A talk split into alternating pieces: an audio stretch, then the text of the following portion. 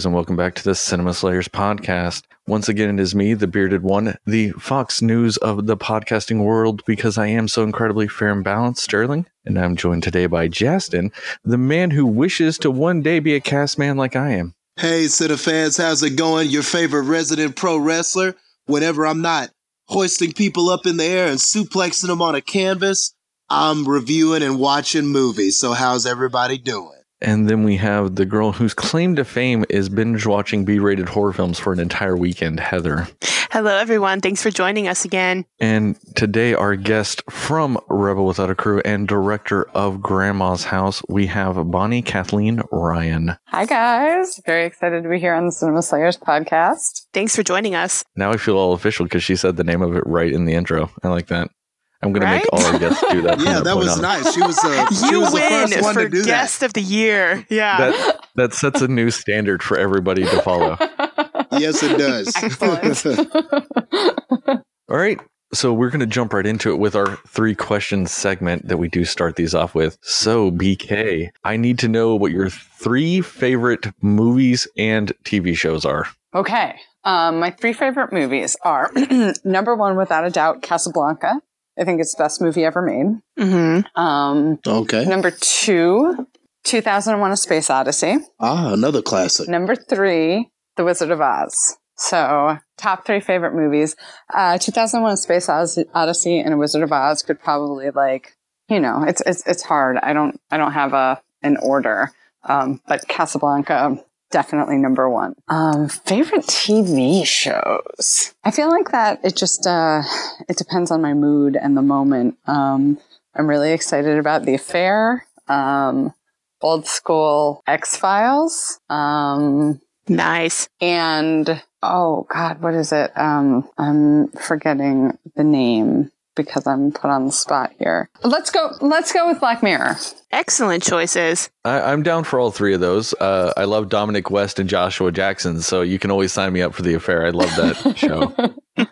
I just feel like the acting and the um, the perspective. I like how they're playing with uh, different people's versions of reality. That's something that's always fascinated me. I mean, I think that's a through line in all of the shows um, and things that I like. Yeah, I mean that True. that that theme also does play into the X Files and Black Mirror too. Like that. Exactly. Like, what is reality and who's reality? All right, Oh, the Twilight Zone. That's what I was trying to come up with. the original Black Mirror. Yeah. The original. it it all fits in the realm with that too. All right, so our second one, as far as like movies go, what's your biggest guilty pleasure? Like, what is something you know is bad, Ooh. but you love it anyway? Tombstone. nice. I also love that you had no trouble knowing what that answer was either. Like you So- knew. yeah, that was the fastest Russell anybody has ever. So bad. I With all these standards much. you're sitting. Wow, that's great. and and if we're gonna go really really deep into guilty pleasure, um, National Treasure. oh, yes. She said really deep though, guys. It's fine. It's fine. well, the third part of this though is now why are they your guilty pleasures? Why? Oh man, what do you mean why? Is this the third question? Yeah.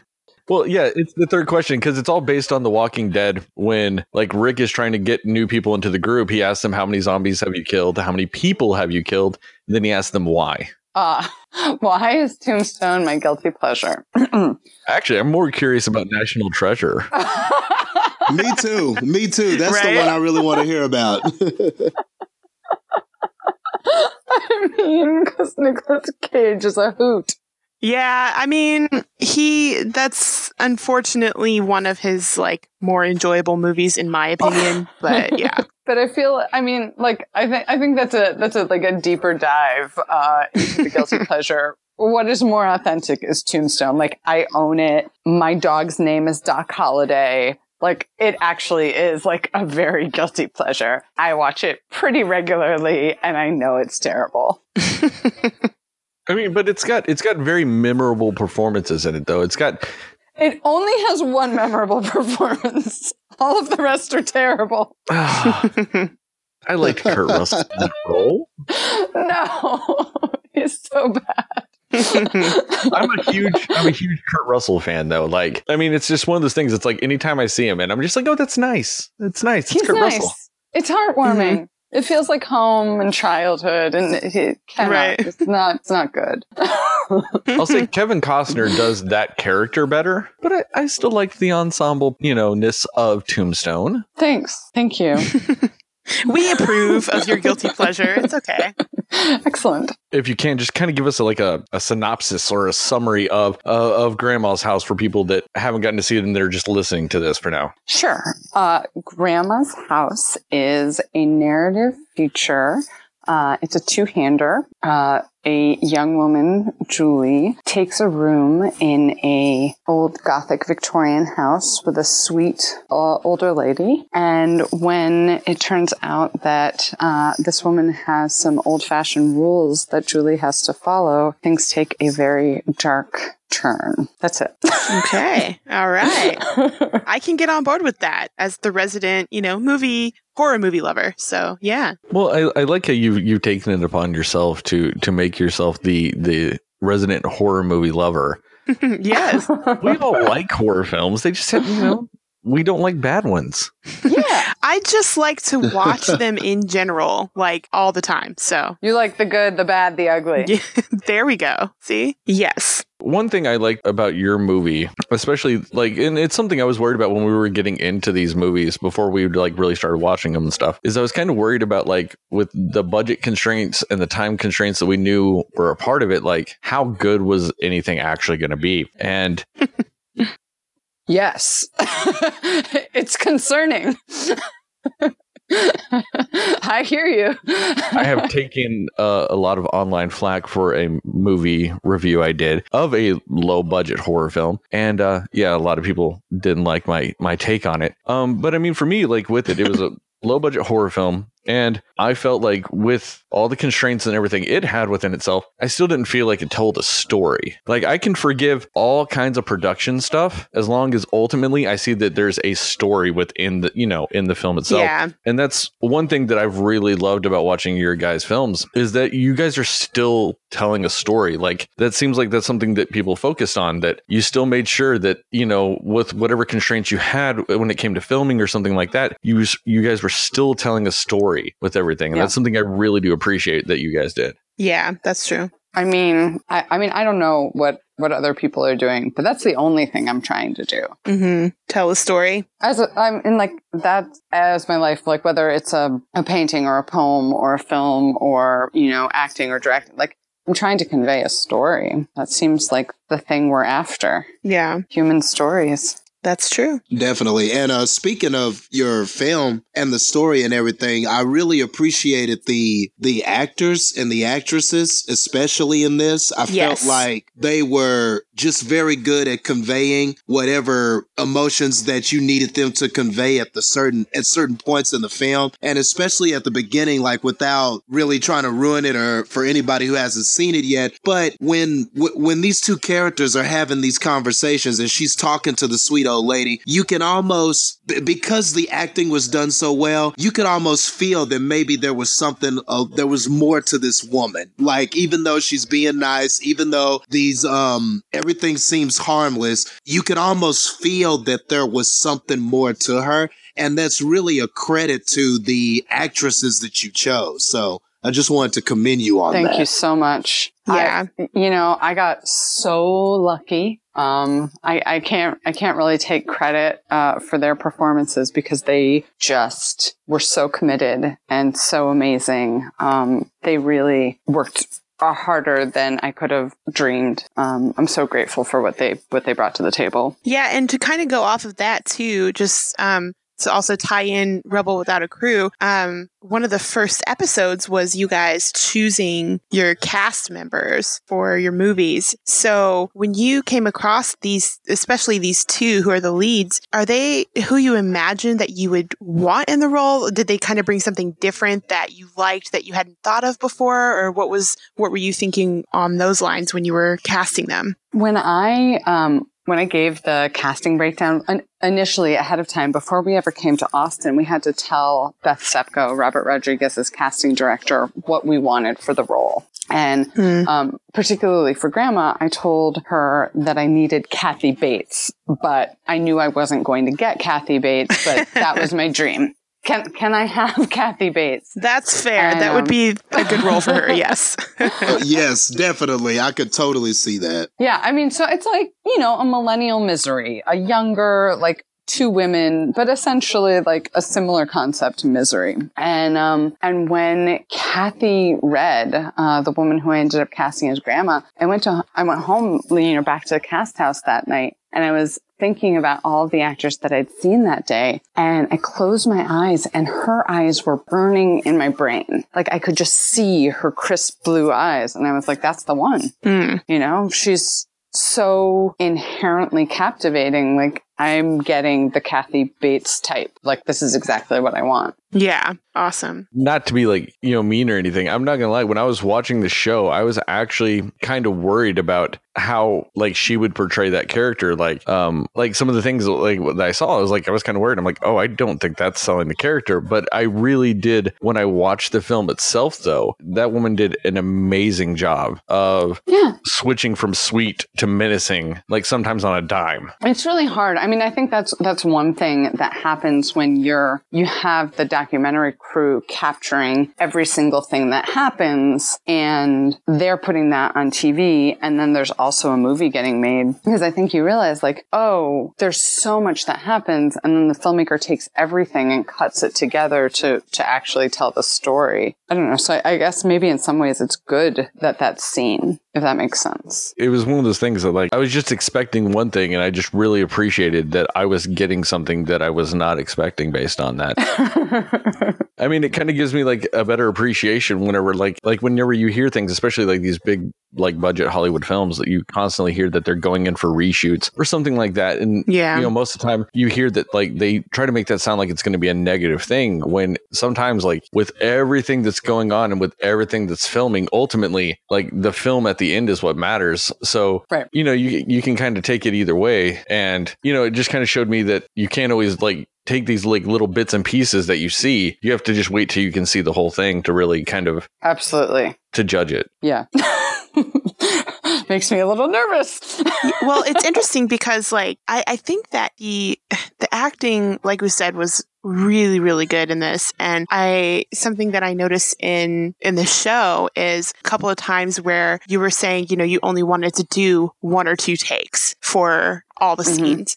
So it just Right. it's surprising a little bit that like in just the one or two scenes that you had to shoot for, or yeah, one or two takes you shot for each scene that they did so well um, with that restriction on them, you know, like, and I'm just, I'm curious. So is there, were you thinking that it would just move faster with the time that you had if you only had a couple of takes or, you know, is that why you wanted to set that or? Oh, I mean, I had a 93 page script and um, we had 14 days to shoot, and I based my schedule on 12 hour shoot days. Hmm. But because of the documentary nature of it, we were actually getting about seven hour shoot days. Mhm. So it was going to be fundamentally impossible to finish the script. So I was just trying to race, trying to race through it so that we could get everything we could possibly get so that I could e- edit the movie together. Mhm. Um, but it was definitely not what I wanted to do. I was just like, oh my God, just like do it. Just say the lines. Go, go, go. it worked though. And maybe that like motivation is what made them do it so well in the time that they had because they were like, well, we only get two takes. We got to go all out, you know? So it worked really well. I mean, they were so committed. Um, that was, I mean, it, I, I definitely don't think that's ideal. I don't think that's the way to do it. I don't think that's the best way to get your performances out of actors. but, um, but Kathy and Rochelle would stay up until three o'clock in the morning the night before memorizing their lines. They would be, you know, in between takes running their lines. Um, we would, we would do sort of like creative things. Like one of my favorite scenes in the movie, I'm not on Kathy. I'm just on Julie. And so she's just reading her lines. Um, so it was just like problem solving. Yeah. But they were so committed to doing those roles is the reason I got their, those performances. That's awesome. And to uh, piggyback off of what you were talking about with uh, producing the film with the camera crew and everything like that, talk about talk about some of those difficulties doing that, trying to shoot the film. I mean, you definitely had some. with the with the with the camera crew there, and I'm sure are, are they stopping you guys like during films at different times to get your thoughts on something, or oh that looks frustrating. Let's interview you about how you felt about Yeah. that experience. Like I'm pretty sure that had to be difficult. So could you elaborate on some of that? Absolutely. I mean, for me, the most difficult thing is I'm seeing in pictures and the way that I work is to, you know, put the actors in the space and I want to see them rehearse. I have an idea. I have blocking. I have, you know, I have a plan set up, but I also want to do one rehearsal where the actors are moving around the space, doing their own thing, because a lot of times in that moment of rehearsal and collaboration, I discover things, they discover things that are better than I planned. Um, Solid point. and that's how I've done all of my films. But with two additional cameras and an additional crew there during that rehearsal time, the cameras would be in the lines of sight, in the space, in the way. And so it was impossible to set up shots. It was impossible to see what the frame would look like before we started shooting. A lot of times they were in the frame even while I was shooting. Um, so it was just this incredible challenge of trying to watch the actors do the scene while there's a bunch of other people floating around in the middle of the scene. And I'm trying to imagine what it looks like when they're not there, but you're telling a story in pictures. And so like trying to use the brain power of I'm watching the scene. I'm trying to imagine you're not in the scene and see what that would look like and be creative. And I haven't had any sleep and we don't have enough time and the pressure's really high and I'm on TV. Like that was, that was challenging. My I can imagine that. wow. Yeah. and especially for a film like this because I mean, I, because I'm, I was when I was watching your film, I'm sitting there going, man, they're, they're, they're in such tight spaces. Like, because a lot of the film Yeah. takes place in this home, and a lot of the conflict occurs in that home. So just, so just, I mean, I, and I'm thinking, man, there's another crew around here, and I mean, you got some incredible shots to be under so much pressure. So another uh, compliment for you there, especially. Oh gosh. I mean, it, like it uh, stresses me out just to relive thinking about that. you know, be like in this tight, tight quarter shooting and I'm looking at my actor and there's another camera looking at me. like, it's too much. Yeah, definitely. I mean, one thing I really loved was like seeing the model house, like the way you filmed that shot at the end. I was just going to say that. Yeah. Like then seeing it in the movie itself, like that was a really, really great thing that I really loved Thank that. Fun story. Um, when I commissioned to have the model house built, I talked to Brian, the model builder, and he was like, "Yeah, I can make it for you. It'll be four by four. Um, it'll cost like four hundred dollars." And I've never worked in um, forced perspective before. And when he said four by four, I thought he meant four inches by four inches, not four feet by four feet. So when I saw this house, I was like, "Oh no, this is gigantic." Way more than I expected. Yeah. I don't know what to do with this. right. I would have it was, assumed it was the same amazing. thing. It was a dream Yeah. come true. That's awesome. Because I was like, $400. Like, that can build me something I can hold in my hands. That seems right. I'm telling you though, like that was one of the coolest shots in that movie though, and you did it yourself, right? Because I was uh, watching that episode and I was like, I mean, were you concerned about like, what if I don't get the shot right the first time? Because you only had one model house. Um, I think by that point, I was so sleep deprived that I was just like in go mode. Yeah. And I, there was, there was, there, like, there was do or don't do. There is no try kind of situation. I was just like, I will get everything done. It will all happen. well, you definitely did. It, it was such a good shot. Like that was super impressive. Yes. Oh, thank you. It was really fun. I want to burn things down. a new a new love that you have now from this. oh no, no. This is this is an old love. Oh, My even next better. movie I've also burned down a lot of things. Do you have another movie lined up already? Uh, I have a couple of years ago. I was a semifinalist for the Sundance Sloan commissioning grant for a feature proposal, and I just I, I wrote the short version of that. I'd like to shoot that as a um, proof of concept for doing the feature. Wow, that's cool. That's one thing. Yeah, Awesome. Awesome. yeah. It's all about fire lookouts. I want to burn things down.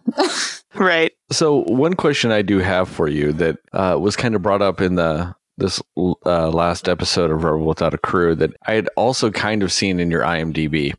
Um, when I was going through it, I saw that you were at the Pitch Perfect three premiere, and then and then I mean I could be getting it, but it's Anna Camp, right? Yeah. I was uh-huh. I was gonna all these questions you're asking, I was totally thinking about too. Yes. Well, No, I was just I was just curious about that because like so I saw you there and then she was talking about how, you know, you go way back with her like I, don't, I was I was thinking I was formulating a question while I was saying that and then it didn't it just came out like a statement.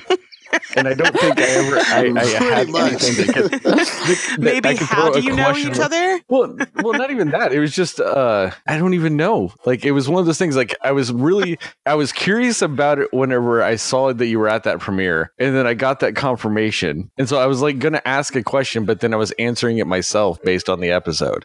Just for those listening, he just wanted everyone to know that, you know, they're friends. So that's all. Just a statement, no question. That be what it is. I don't know.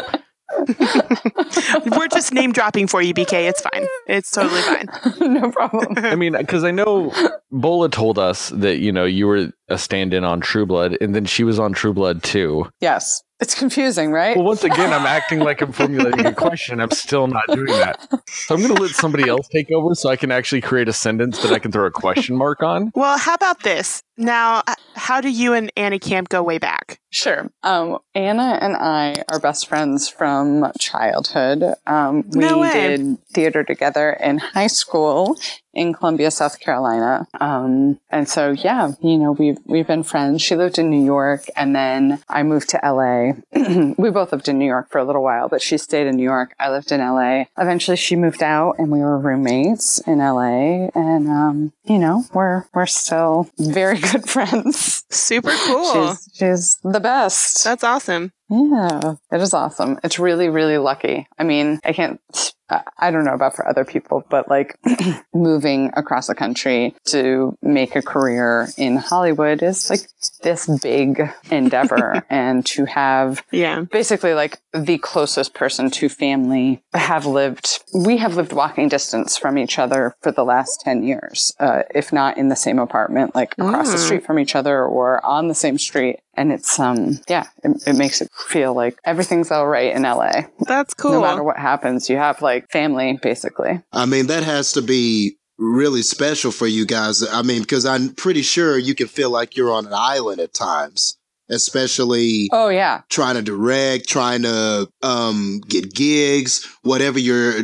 working on your own projects, whatever you're trying to do. So I'm pretty sure that that camaraderie came in handy quite a few times. It probably still does. I'm it's, sure. Yeah, it's the best thing because, you know, it's up and down. Sometimes things are going well, sometimes things are not going well. Like, and to have somebody right there who's, you know, known you forever, you know, known you when you were like unpopular and weird and nobody liked you and like that's true and to still be friends is pretty awesome. that is really cool. Yeah. So going back to um, the show Rebel Without a Crew. Now, I I loved the uh, the couple of episodes where you guys were doing the post production and the the editing and everything yourselves. Now, it seems like you had a lot of stress during that time.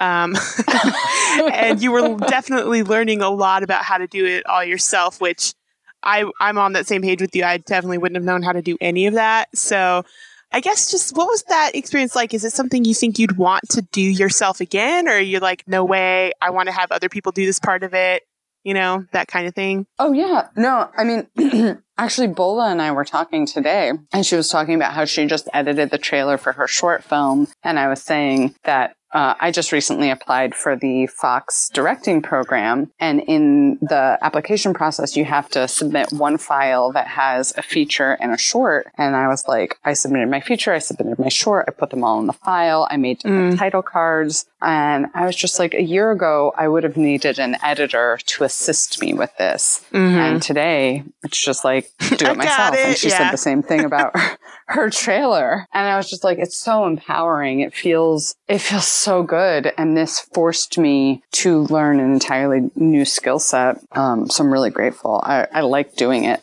You know, ultimately I'll, I'll still collaborate with other people, but the fact that like I could do a pass of my own movie before I pass it to an editor, that, mm-hmm. that feels like, yeah, empowering. Just repeating myself now. No, that's good. No, that's really cool. Like that's it's definitely a, a crash course, and I think um, Robert Rodriguez said that a couple of times. Was that it's they don't teach you in in film school how to do all this and make a movie by yourself, you know. So it's. Right. it's just it was a really interesting process to see and even just the the people that were helping you guys out like i learned a lot from them that it makes you just want to study a little bit more about how films are made and everything it's it was a really cool thing to see. So I'm sure learning it up oh, close was even better. Exciting. Yeah. I mean, it was harrowing. and then you had like a flood or something in your house at the same time. I'm like, what is that? I sure did. All these obstacles in your way. I mean, I mean, it it all worked out. I'm real happy with the movie, but there, there were a lot of obstacles. At one point in January, I was living at a hotel, but my computer was still at the apartment. So the entire apartment was flooded. It was uninhabitable. The tours, the, the floors were torn up, like the walls were knocked down. I would sleep at the hotel and then go up the street to my apartment and edit all day long and then leave wow. because I couldn't sleep in the flooded apartment. Right. oh, the life Nuts. of a filmmaker. so glamorous. Don't right. you want to do it? Totally. Yes. Man, and uh, and and speaking of, uh, you kind of lightly mentioned uh, Robert Rodriguez, and it's just really cool because I-, I remember watching his films and learning about him. And when he would make his films, that was one of the cool things about him is that he was doing a lot of his own editing. He was shooting the film. He was sound editing. Like he just was this person doing all of these different things and that's really neat how um it, it feels like with this process, he's teaching you guys how to do that. So that's really, yeah. Um, I think a testament to this show and his format. But about Robert Rodriguez, um, did you have any significant interactions with him that maybe um weren't on the show, or just anything that you t- any takeaways or anything that you learned from your interactions with him? Oh yeah. I mean, you know, uh, Heather, you mentioned that my post process was uh, difficult. Mm-hmm. And so I would say, like, you know, I I say I, I barely knew Robert during the filming of the show, um, but during post, I didn't have anywhere to turn, and I ended up, you know, asking Robert for advice and input and opinions, and he was incredible and generous and responsive. And he single-handedly guided me through the post process in a like was a true mentor. Um I, am just like i'm so grateful. It, mm-hmm. i would say robert taught me how to edit. Hmm. he is very hands-on. Yeah that's not surprising. Yeah that's cool. He was incredibly generous. Like I would ask a question and he would, within minutes, write back a really long, detailed response. At uh, a couple different points, I sent him scenes. He sent them back and was like, I took the liberty of making some of my own edits. and then awesome. I was able to study what he did, see the differences, and like through that process, every step of the way, um, he he became like a real, real teacher. It was um that that was probably the single best thing that has come out of the show is how much I've learned from Robert. Well, that's um, extremely encouraging to hear because I know that with some of these reality shows where you have a celebrity that's either hosting or they're the kind of the center of the reality show, sometimes you hear horror stories about how they're hardly ever on set or they're hardly mm-hmm. ever there or I didn't really get to interact with them. So I mean, and it seems like everyone we've interviewed so far has had great interactions with him. So that's yeah. that's really awesome He's to been hear. Great. I um so the, we screened at South by Southwest, and then the movies were actually due May sixteenth to El Rey, mm-hmm. and so you know weeks after South by Southwest, I emailed Robert and I was like, I know like I shouldn't be doing this, but I'm still editing, and I'm thinking about changing the movie pretty drastically in these ways. And he was like, Yeah, like I think it's so cool that you're still editing. Like, what are you thinking? And we ended up having this big exchange where he talked to me about all of the different ways that I might edit the movie. And he was really encouraging. And so, like, it's continued, even like we're done. And he's still, you know, interacting and being supportive. That's that's really cool. So are you now um, just trying to, you know, uh, get your movie into festivals, or what's your next step that you're doing now with it? well, uh, I definitely need to start submitting to festivals. I've been, um, you know, working until the last possible minute, um, which, you know, you probably noticed I did that on the show too. Um, a so little bit of the perfectionist in you, I'm guessing. Yeah. not a good quality. Don't recommend it. Um, but yeah, so like, you know, the other, the other, uh, filmmakers I think were done a little while ago and have already been submitting, but I'm, I'm just beginning the festival submission process because I've just, I've continued working on the movie. That's okay though. I think, I mean, because uh, you're definitely someone, and you could tell this from the show too, you have a very specific vision of what it is that you want. So I think it's cool that you're still like working towards that. And, um, how many different endings and edits and things like that do you have to it or is it just kind of it changes every oh, day? no no it, it's done. It's finally done. I'm, I'm, like probably when i stop talking to you guys i will start submitting. Um it, the version you saw is done. That's awesome. That's a good one. So yeah. i i think that would Thank be you. good for a festival for sure. That's cool. Oh thanks. I mean, I, I definitely get that because I've, you know, tried writing my you know screenplays and treatments myself you know in the past and that's one big like hang up i've had is like I'll be writing and then I'll be like thinking while I'm writing and I'm like, well, two paragraphs ago, I should change this to this. So like I, I keep constantly editing myself as I go to the point where like I rarely ever finished anything because like I just would keep going back and rewriting. Like it was really hard for me to get the process of just write it out and then go make my mm-hmm. changes. So like I, I definitely get right. the attitude of like constantly like wanting to focus on something, even though like, you know, like you said, you had already submitted it to El Rey and things like that, but you still wanted to work on, on the project to, you know, get the best possible version of it done. And, you know, that's something I can really relate to on that. Yeah. I, I definitely need to learn how to do it faster. I think that for sure. Well, I mean, I feel like just the whole thing, especially because it was such a crash course and everything was just, it had to have been nonstop, go, go, go. So you, there were probably moments where you were just like, wait, what happened? That got done? Okay. Yeah. You know, like, so you're probably like going back through and you just, you probably weren't able, I feel like it would have been hard to take it all in because there was so much going on. You know what I mean? Oh, yeah. I don't think we were forming memories. Which is kind of unfortunate like, because it seems like you guys all got along really well and it was just, it had such, it's such potential for, you know, long lasting like friendships in filmmaking in a sense. You know what I mean? So, I mean, I think that's true. I think, I mean, we're all going to be friends um, forever and ever, but we were not sleeping and just moving at a breakneck pace. I feel like I watched the show and I'm like, oh, thank God there were cameras following me because I wouldn't have remembered any of this.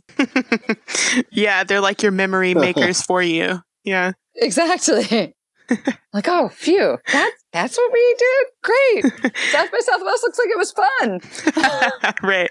Yep. I mean, so when we talked to uh, Alejandro, he was talking about, you know, with a lot of that, like, you know, you just having to constantly adapt and things like that. Were there any situations that you came across to where, you know, you really had, like, when you filmed it or like with something in the script that is there something you had to change and adapt like to incorporate like what was going on with you know your shoot schedule and everything like that? Is there any drastic changes you had to make or anything like that? Well i mean i think the the most drastic script change was the the final scene like the standoff between grandma and julie. Um in the script it's you know the house is on fire. Um we can't actually have the house on fire because that's not going to be possible uh, given the budget. So the house is on fire. They're having a chase through the house. Julie um, topples a wardrobe onto Grandma and pins her beneath the wardrobe. Like at one point, breaks a chair over her back. I mean, it's a pretty like aggressive fight. Wow. And um, and I got to the house and I was like, okay, no fire. First off, um, we'll use smoke. And then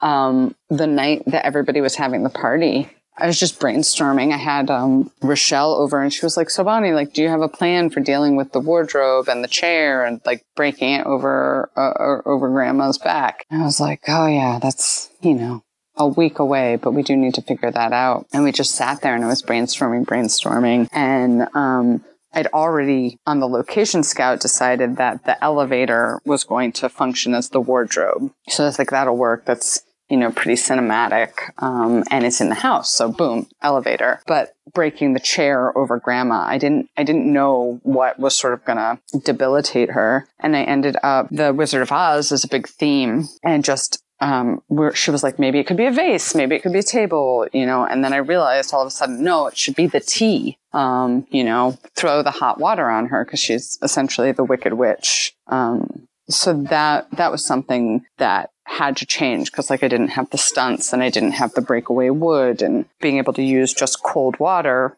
I was able to, you know, have something a big thing happen that actually didn't hurt anyone or require any stunts. Hmm. Yeah. Wow. And that's really a testament yeah. to the storytelling because I mean, you can't really tell that like it, the, right. your story just had such a flow to it. It's it wasn't like I could tell that it should have been something different or not or it didn't quite fit. I thought that everything kind of oh, fit yeah. that really fit like the continuity of the story because she was uh, really gung ho about the tea earlier, and then I like how it came back into play. And there were a lot of things that you set up earlier that sort of happened or worked against our grandma at the end. So I think that that's that was really good continuity, especially with you having to make some changes like that, especially in that time frame. So yeah, Thank for you. sure.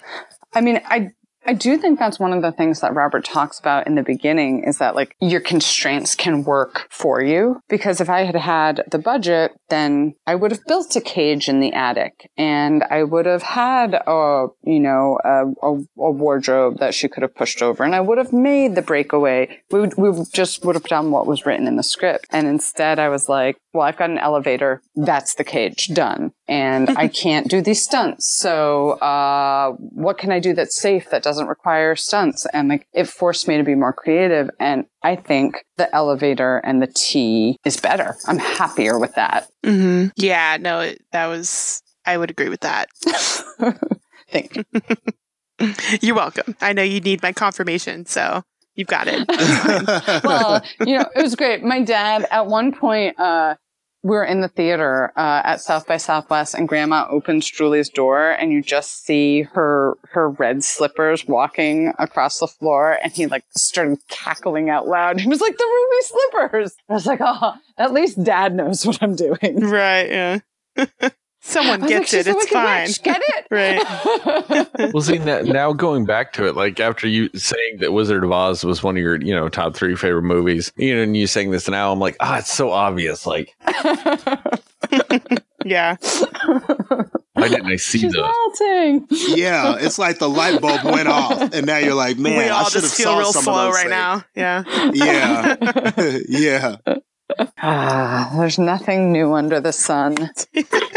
Now, um, I'm sure probably no experience will compare with working with Robert Rodriguez at all, but are there any other directors that you think would be really awesome to to work with at some point? I mean, directors that I want to work with. Directors don't work with each other usually, so it's uh, or it's one weird, that you would like, like to strange Right? Yeah, I guess that's I'm true. Really excited about uh, Denis Villeneuve. Um, I think he's really, really exciting.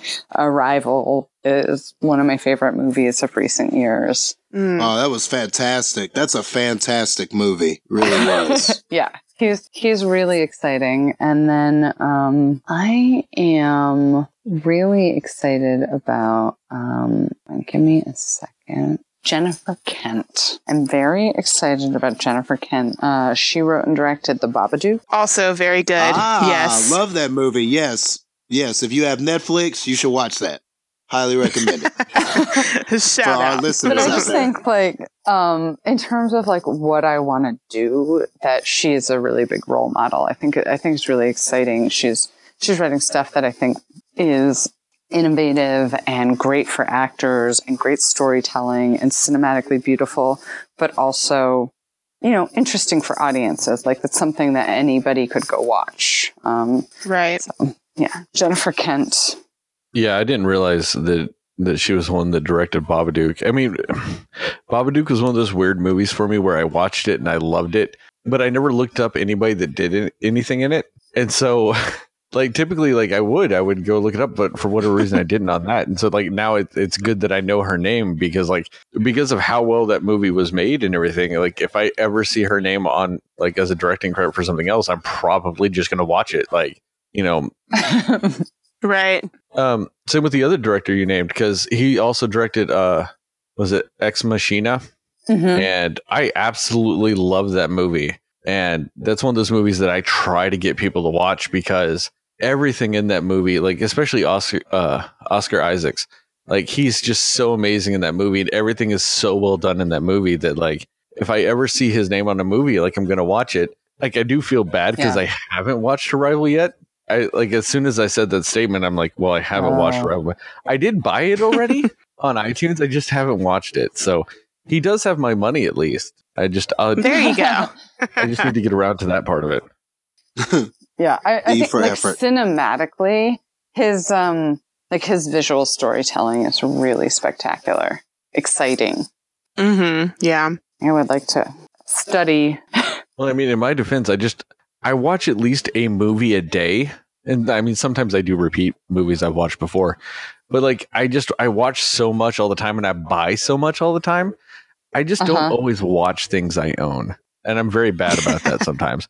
Because then it'll be like a day, and I'm like, oh, I just need to watch the original Ghostbusters again. Like I haven't seen that movie a thousand times. right. Totally. That's valid though. I acceptable for Ghostbusters all the time, so that's fine. I mean, but I, I do it with like I've got my three movies that I rotate constantly all the time, and it's Ghostbusters, Starship Troopers, and The Last Dragon. Like Amazing. I end up watching at least one of those trifecta. movies. I end up watching at least one of those movies every week, and oh wow. yeah, That's great. no, I'm I'm stupid with how much like I, I'm constantly watching stuff. Like I mean, without going into too much detail, like I work in telco, like I splice fiber and all that other stuff, and I'm typically watching a movie on my iPad while I'm doing it. So like every day I am watching something, and I just That's great.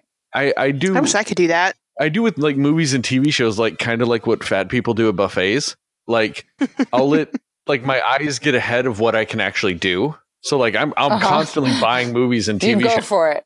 And then I'm like I'm never gonna have enough time to watch all this. But Yep. I try.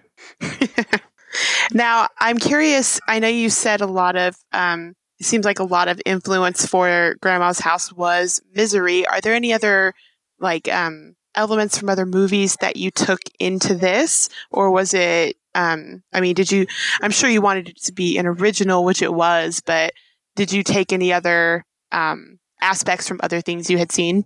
So, I mean, it's uh, co-written by uh, my fiance Trevor Munson. So the script has its own influences, which are, Mhm. you know, I think Misery is probably um, his biggest influence there. And then for me, um, my filmmaking style is uh, like the cinema of this was sort of influenced by Wes Anderson. Hmm. Um, I wanted it to be a little quirky and off center and like bright in places, um, like a little whimsical, um, in heightened, I guess. So that, Mhm. that was, that was something that, that was a big, um, influence. And then I was looking at Carrie a lot. That was a really, really, really big influence. Um, felt like De Palma.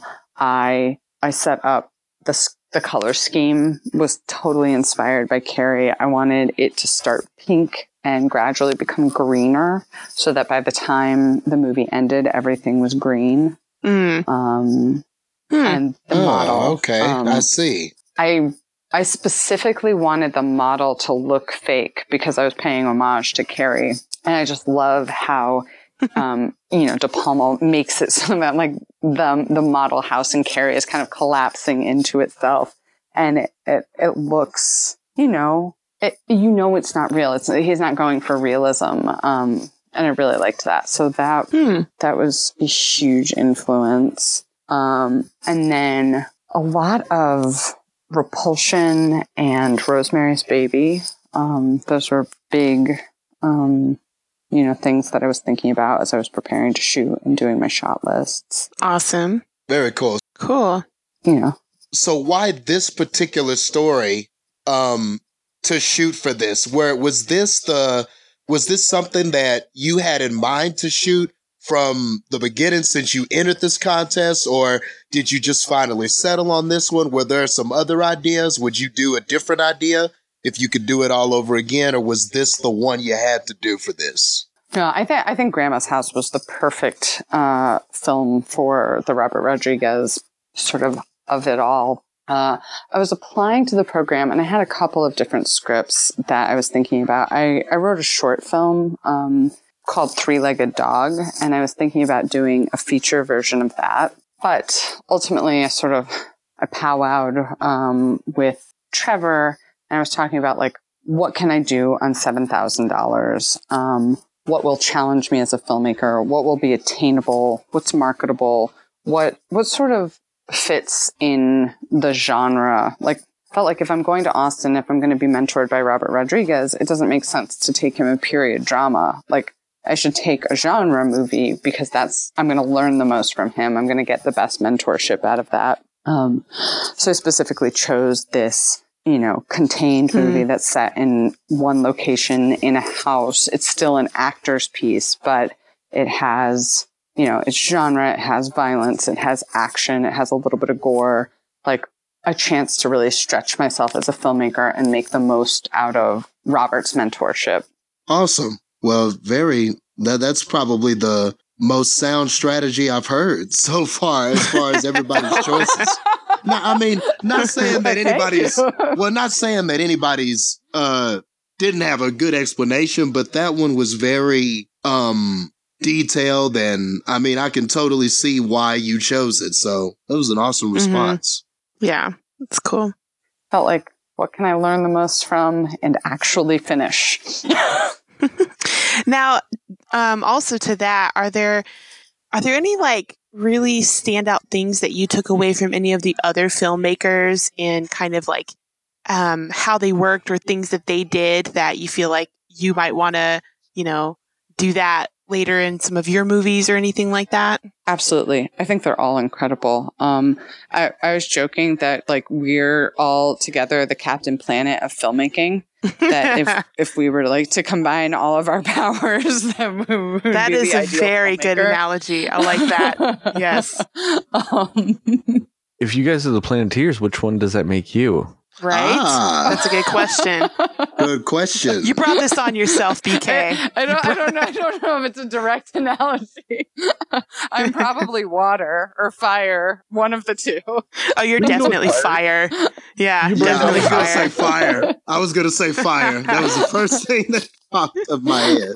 I don't know. They're both. They're both like highly present, highly present in the movie. That's pretty funny. Um, but yeah, I mean, I think the other filmmakers are really incredible. Um, Josh was a huge help to me in post, um, and an incredible resource. Like I would call him up and, and he would talk me through any technical difficulty that I had. And his post process was just like so organized and fluid and efficient.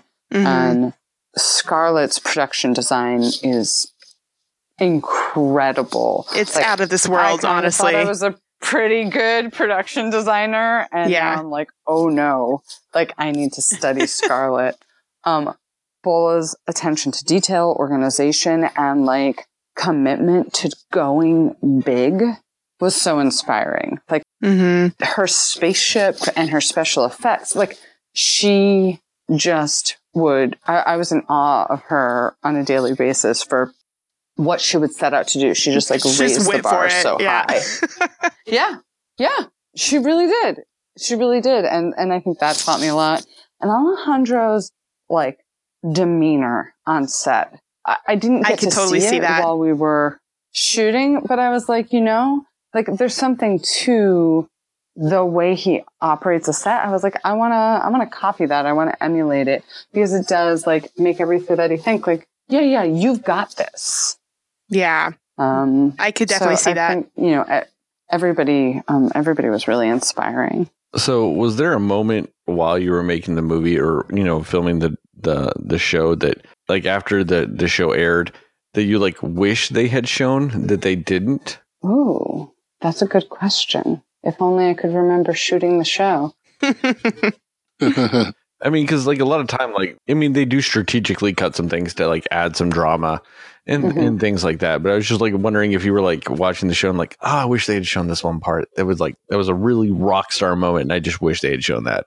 I mean, I think in general, I wish they would have shown um, some of the scenes, like directing the scenes and like you guys, the audience, getting to see them executed well. I feel like it was really just like highlights of, oh, this is smoking. Oh, someone fell. Um, but that's, you know, that's not filmmaking. What it is is like when you dig in and you find the the heart of a scene and two characters are connecting and like magic happens. And I think that happens in the movie.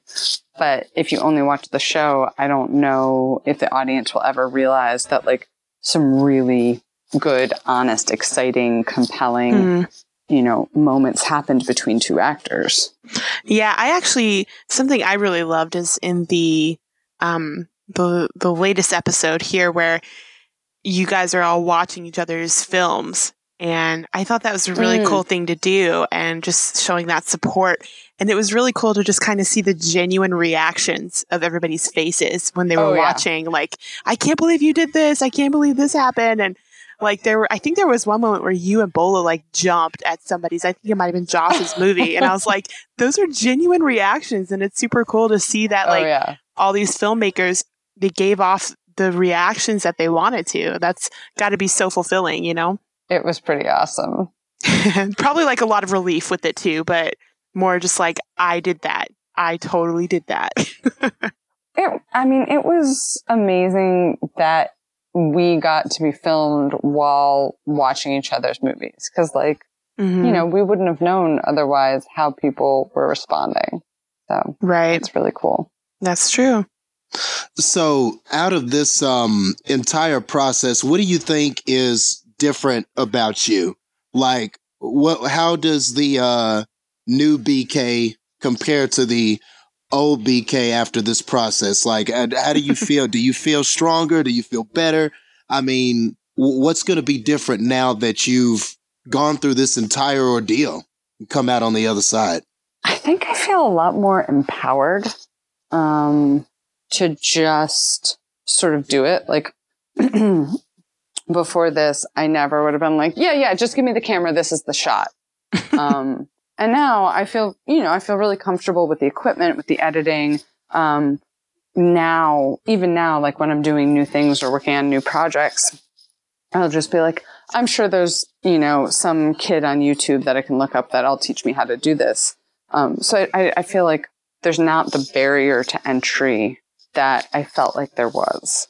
Like Hmm. I used to think like I need a certain amount of money and I need the right team. And now I'm like, if I want to film something, I can just over a weekend film something.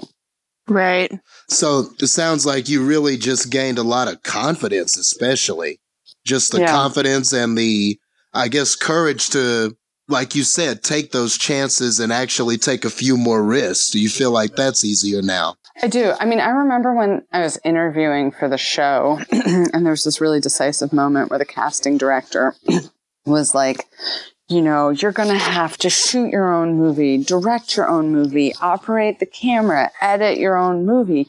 Do you feel confident that you can do all of those things just like Robert Rodriguez? And like on the inside, I thought, no, are you crazy? no one can do that yeah. And then I was like, what would a dude say? and I was like, a guy would be like, yes, and I'll figure it out. And I was like, I'm just going to experiment with saying yes confidently and then like scrambling to figure it out. And that's what I did. So I told her, I was like, yes, definitely. I can do all of those things. And then I was like, Google, how do I edit? Um, and I like went over to the Canon store in Burbank and was like, I have to shoot a movie. Can you teach me how to use this camera? and got a, a tutorial at the Canon That's store. Um, hilarious. and I think like that was the defining moment where I was like, what if I just say yes and then figure it out instead of being prepared Hmm. first? Probably the best quick decision you ever made to do it that way. yeah, I mean, but like that that moment had it feels like it changed everything. Awesome. That's so cool. Yeah. Great. Yeah, that's cool because I feel like it's fine. Like I'm I'm real happy with the movie. You know, it it was really hard, and I did have a learning curve, and like you can see it on TV that there's a lot. But like I'm learning how to do all of these things, but um, but in the end, you know, we all have movies. And I feel like the a hard part of it would be, you know, everybody being their own worst critic, you know, especially if you are a mm-hmm. perfectionist in a sense of like not being happy with him, being like, oh, that's not what I wanted. And I know that there were a few times that you were sort of unsure of like, oh, I don't know if this is what I want to turn in for this, but like it was just cool at the end to see that you were like, this is exactly what I wanted it to be, you know, and that also just kind of a self fulfillment thing instead of just, oh, everybody else liked it. That's good. But you were like, no, I liked it. Yeah. I'm glad. I'm so proud of what I did, which is just a different type of like feeling of accomplishment, you know? Yeah. No, I definitely think that this movie is not for everyone. There's going to be people who are like, I do not like this movie. But I'm couldn't be more proud. Like it's exactly what I wanted to make. But they'll definitely be talking about it. That's for sure. In a good way, if they see it. Yeah. That's a good that's a good way to look at it too because like I I did mention earlier I I have had some disagreements with people of movies I reviewed uh with the same thing Uh-huh. and like I mean they were they were lashing out on me about Imagine it that. like that I was attacking them personally and I'm like I don't even know you dude like yeah. I, I I know nothing about you but like in the end I'm like if you're proud of your movie then who gives a fuck what I'm saying like I don't fucking matter Exactly. like if you like your well, movie no, that's I mean, great you matter. You matter. The audience matters. I'm not saying the audience doesn't matter. no but I'm just, I'm saying me personally like if if if one person out of like a hundred people don't like your movie that still means you're doing something good that still means 99 people liked it one person didn't it can it could you could chalk that up to it not being their cup of tea and but like that's a really Mhm. like no pun intended. yeah right yeah, right. but that's that's like a really healthy way to look at it like you know you realize you're proud of it and you know you you're you like the fact that peop other people do like it and things like that you know but you're realizing that you know you might have someone out there that doesn't like it and that's not the Oh end yeah, of I think I'm going to have a lot of people who this is not for. Mhm. But I feel like something like I want to say maybe it was Sterling that had in before said something about like you know you'd rather have a like a negative reaction than no reaction at all about how you felt about the movie. You know, so as long as it's you know giving some kind of emotion to you, it's better than just saying, "Oh, it's just a movie that I don't care about." You know, mm-hmm. and I think that there's Yeah. something to be said for that, especially because you know movie is art and movie it's not you know people they do have their own cups of tea you know but if you're giving any kind of a reaction at all that's that's saying something for your storytelling or your directing or your filmmaking or your acting you know My um, Yeah. my friend posted something earlier this week, and she said art is supposed to make um oh what is it disturbed people comfortable and comfortable people disturbed. Hmm, And I was like, that's what I do. that's really good wow I like that. I was like, there it is. that's grandma's house I mean, that's all my stuff. mm, that's awesome Com- yeah. Comfort the disturbed, disturb the comfortable. Yeah, I mean that's a good that's a really good um quote.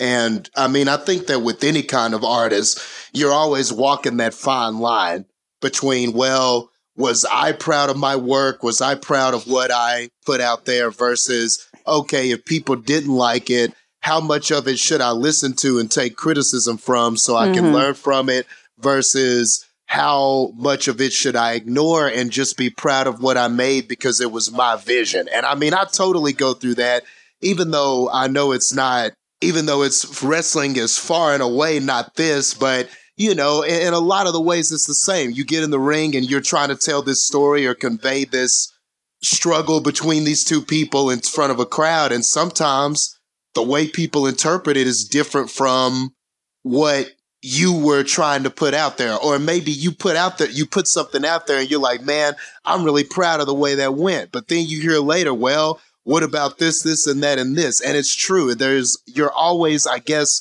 walking that tightrope, but you never wanted to, I guess, hinder you from growing. You never want to be afraid mm-hmm. to do things. Yeah. You never want to be right.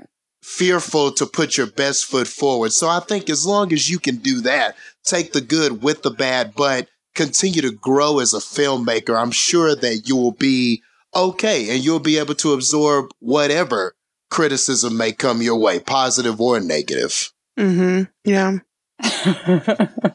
but anyway, my two cents. First of all, like, was doing this, was this like your first time going to Texas?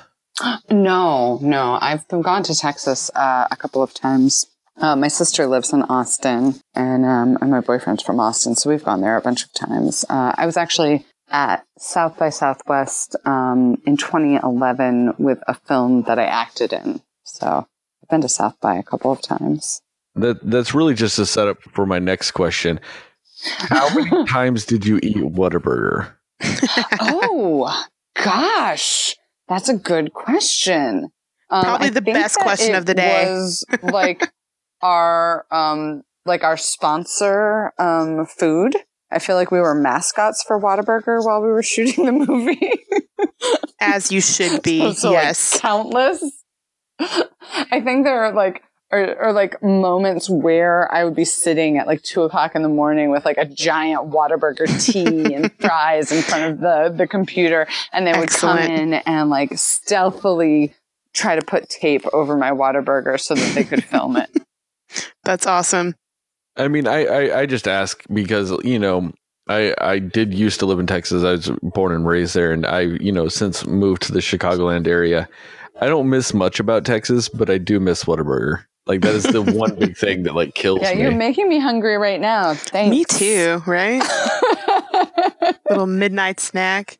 There's not a Whataburger for miles around. Oh, I feel I, I feel that pain. I mean, it's been I think three years since I last had it. And I mean, before I left Texas, like I at, at, a certain point, I'm eating it for three or four meals a week. Like, I mean, if oh, not, that can't be good. Oh, it was the most amazing thing ever. or is it amazing? like, I mean, I love I love Whataburger so much. The next tattoo I get will be the Whataburger logo. Um, and so I just I I have to ask the you know you guys that you know, because I know you're not from Texas, so I know like going to Texas, you know, it's just it's a different thing down there, and I just I just have to ask because I'm constantly curious about people eating it since I can't. Uh huh. I think my favorite uh, was Dan's hamburgers. Hmm. I don't actually know what that is. Oh, yeah, I don't. I've never heard of it. That's probably a local Austin thing then. Yeah, I was gonna say mm. probably. It was pretty great. And P. Terry's super good. I know. I know. Alejandro was talking to us about the barbecue uh, after the South by Southwest stuff. Oh yeah, yeah. The the eating was good in Texas. that does sound about right. Yeah. Um. So, is there a movie that you've seen uh recently, like something that's come out in the past year, if you've had time that you liked, or or is there one that you're looking forward um to seeing that's coming out? Something you got your eye on? You guys, I have been in a movie hole for the last nine months. And I feel like all I've done is work on my own movie and I haven't seen anything and I'm ashamed and sad. Shame um, face. But, but I did, um, I took a break in April, I think, right before I finished the movie and Anna and I went to go see Casablanca uh, in 35 millimeter in Ooh. LA, and so that that was a very special experience. But that's but otherwise, cool. I'm like I literally today. Oh, my dad awesome. was like, and then The Shape of Water, which won Best Picture, and I was like, really? it did what? I was like, I I got to catch up with 2018. I don't know what's going on. Hmm. Well, then you definitely have a lot Like we could totally give you And a, a list of of, really to good ones. on. To, yeah, definitely. I have screeners, so so I'm really like dive into a hole for the next couple of weeks. But hey, that's a good thing. Too busy to watch them, making your own. Hey, that's good. Yeah, yeah, Better to it's a be busy. problem. Better On, to be busy. It's a good problem. on the night of the Oscars, my dad called me and he was like, "Are you watching the Oscars?" I said, "No, I'm editing my own movie, Dad. I can't talk." Did you hang up on him? Because that's kind of funny if you did. Kind of. Super, really into your work. What can you say? Um, uh, I my question would be so of the movies you have seen, like is there any movie that stands out as like you wish that you or you would have a chance to do it your way? I am very jealous of everything that Brit Marling has made, and I wish that I had come up with and made those movies. Um, so I think that's a big, big one. Like, I'm constantly like, how can I make my own version of another Earth? Like, what is my grounded sci-fi that is, you know, super clever and, you know, moving? okay. So you're a big sci-fi person. Yeah, yeah. I guess I am. Another movie idea, you need to think of a good sci-fi one. I bet you got a few things up your sleeve. Gotta constantly be coming up with the next movie. That's yep, that's probably true. I know one thing that we've we've asked some of these other directors is is there a movie or a franchise or something uh, like that that if you got the opportunity to like reboot or like remake or to do a sequel to or anything like that like what would be that for you Reboot, franchise, sequel, Alien. Nice. Good call. Good choice. What was that newest Alien Yeah. movie? It was Alien. Can I can I can I have something. Sigourney Weaver though? Like I want to still have her cast in? Yeah, totally. well i don't think she's aged in the last like 20 years so i think it's Right. still work yeah, no, she's perfect. Yeah, It'll be it, fine. It'll work. Anytime yeah. I see her now, she still looks like she did in Alien 4. So I'm like, no, that'd be fine. She could do it. yeah, she does not age. That is true. She's so beautiful and perfect and wonderful and inspiring. What's that now? I will not disagree with you. Don't mind me. Just girl crushing over there. That's fine. At least it's Sigourney Weaver. Yeah. Could do a lot worse. That's for sure. I know, she's the best. What was the latest Alien movie? I forget what it's called.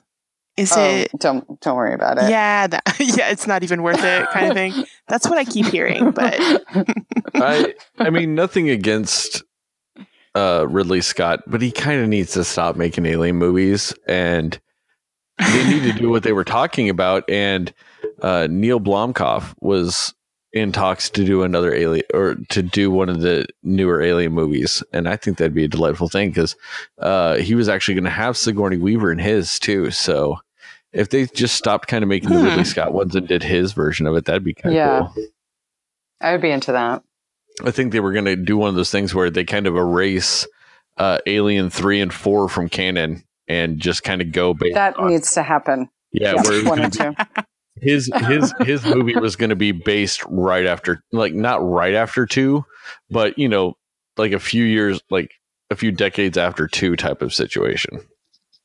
I, I think hmm. that's the way to handle it. I Yeah. concur. Totally agree. it's kind of so. This reminds me, BK. Are you caught up on Stranger Things? Have you watched that yet? I am. Okay. What are your thoughts on I that love show? Stranger Things. Isn't it amazing? I mean, oh, it's so fun. Yeah, it's so fun. I love it. Netflix is uh, setting things on fire. It's really they're like exciting. stepping up their game a lot in the past few years. Yeah, that show's Yeah, very I'm- I'm creative. having fun. Netflix is destroying my Netflix- soul because Netflix and Hulu made me think that I need to binge watch every TV show ever, and so uh huh. I can't. It it is very hard for me to now watch shows in like a regular wait a week order. At this point, I'm I, I very much sit back on shows now. I'll be like, oh, I want to watch a show, and I'll let the entire season run, and then I'll just Yeah. binge it all in three days because I can't handle waiting a Mhm. week anymore.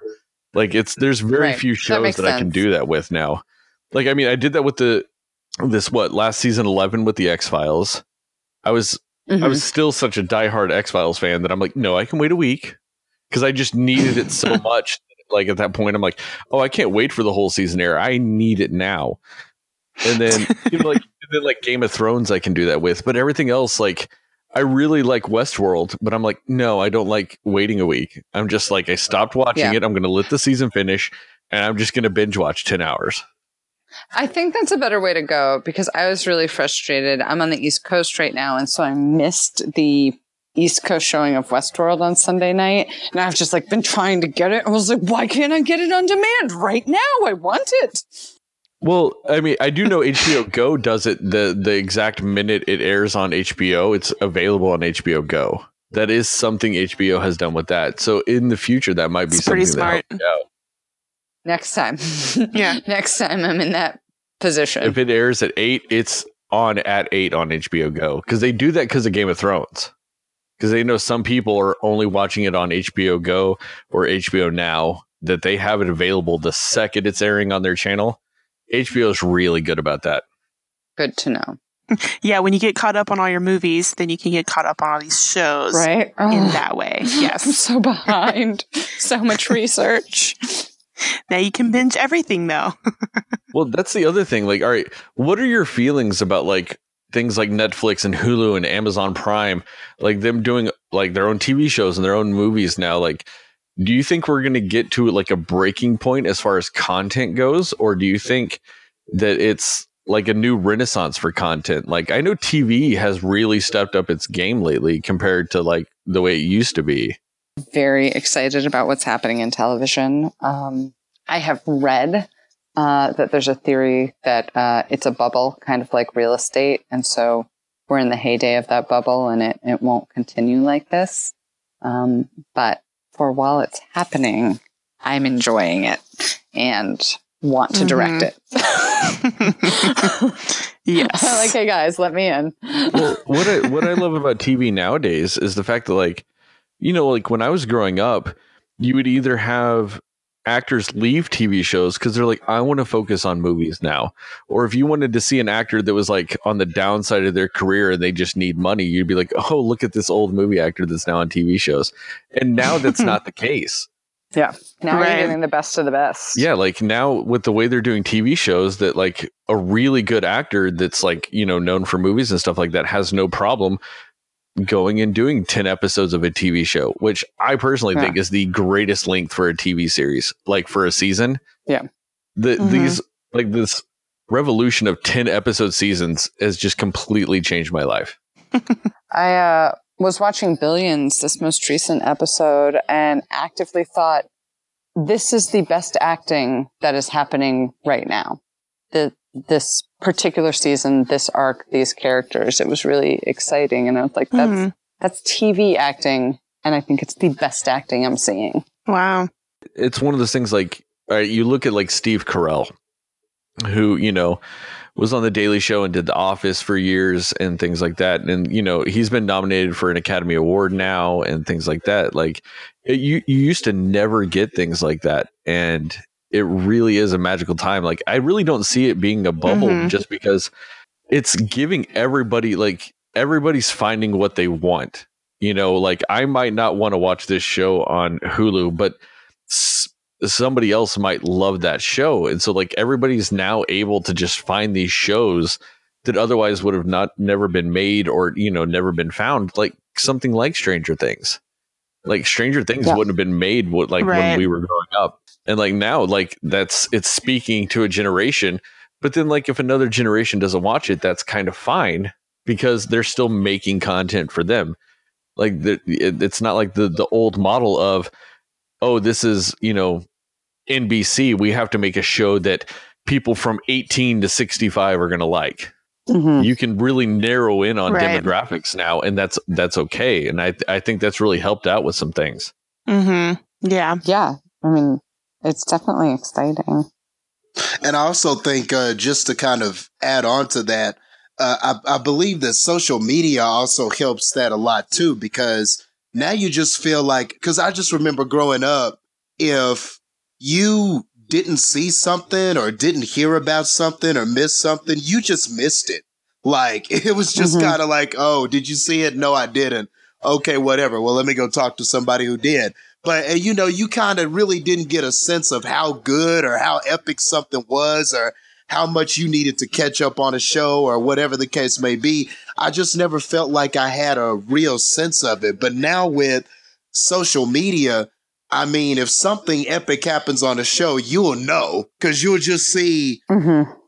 nothing on your on nothing on your news feed but something about this show or when you see something highly anticipated or previews are just so easily accessible now and like anticipation seems to be built easier because you just have so much access to everything so i just feel like that's also helped too and that's why we're just seeing this almost I can't call it the golden age, but like you said, kind of like this renaissance period, because now all these things are so easily accessible to us. Whereas before, you know, if you didn't have cable, you just couldn't access certain things. But now, Yeah, I mean, true. you don't even really need cable and you can pretty much watch any, anything. So, Right. That's exciting. Yeah. yeah.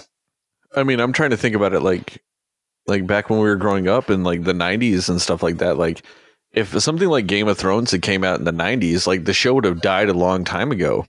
Because like Game of Thrones was not that big when it first started airing. It was that Mhm. word of mouth after that first season that like really kind of made that show explode. And like if it that happened in the 90s, there was no way for you to go back and watch a first season. Like Right. very rarely would things end up on like tape or would be DVD until like the Mm. second season was aired. And so like nowadays, like, you know, all these shows are just so like with social media, like you're able to find out about shows or you're able to go back and watch something if you miss it or something like that. Cause like I lucked out with the X Files because I just happened to accidentally be watching Fox when the pilot aired. And like that Hmm. changed my life. And So you saw it from the beginning. That's Yes, crazy. Like, I just happened to be watching Fox, and like, you know, I was a little white boy in the '90s, so like aliens, I'm like, fuck yeah, I'm all about that. And Yeah. so like, I just accidentally watched the pilot, and I was hooked from that point on. And if that happened, if I had missed that, I would have never known about the X Files until like maybe a few years later. Or like would have Hmm. heard about it and been like, oh man, I have no idea what's going on though, because I missed, you know, like these first four Right. episodes. And like nowadays, like I'm not one to like, you know, to be like, oh well, kids have it easier nowadays. Like we all have it easier nowadays when it comes to all this stuff. And it's amazing. Yeah. Like I have I have, you know, like my big ass iPad Pro and I love it because like I've got I've got cellular data on it. So like I can be anywhere and I can watch something. I can pull up Netflix or Hulu or any of the hundreds of movies or TV shows I have on my iTunes account, and I can watch something anywhere I am. And that's probably the most beautiful thing that's ever happened to me in my life. yes. And I guess for filmmakers and people who are producing content and things like that, it just seems like the arena is just more wide open. Now, th- more things are being as- accepted now. So even if you have something for a niche audience or if you have something that's a little different, there's probably the, the chances of you being able to get it out there, to get it in front of some eyes, it just seems a lot greater than it would be back then, Yeah. for sure. So, No, I definitely think that's true. You're right about that. Like, there might be five people who like want to see a movie about unicorns, but because of the internet, you'll be able to find them. right. Yep. yes, exactly. Um, side note, BK, if you haven't seen it, which you probably haven't because it came out in the past year, um, I recommend the first thing you watch is A Quiet Place because that movie's amazing and I think oh, you'd I like actually it. have seen that. Oh, you did? Did you love it? Thank God. Yeah. So there, there are a few, a few things that I have seen. Um, I like it. I like it. Um, I'm very, I'm a tough audience for, for the horror movies. so I, I like it. It was, it was admirable. Yeah. Yeah, for sure.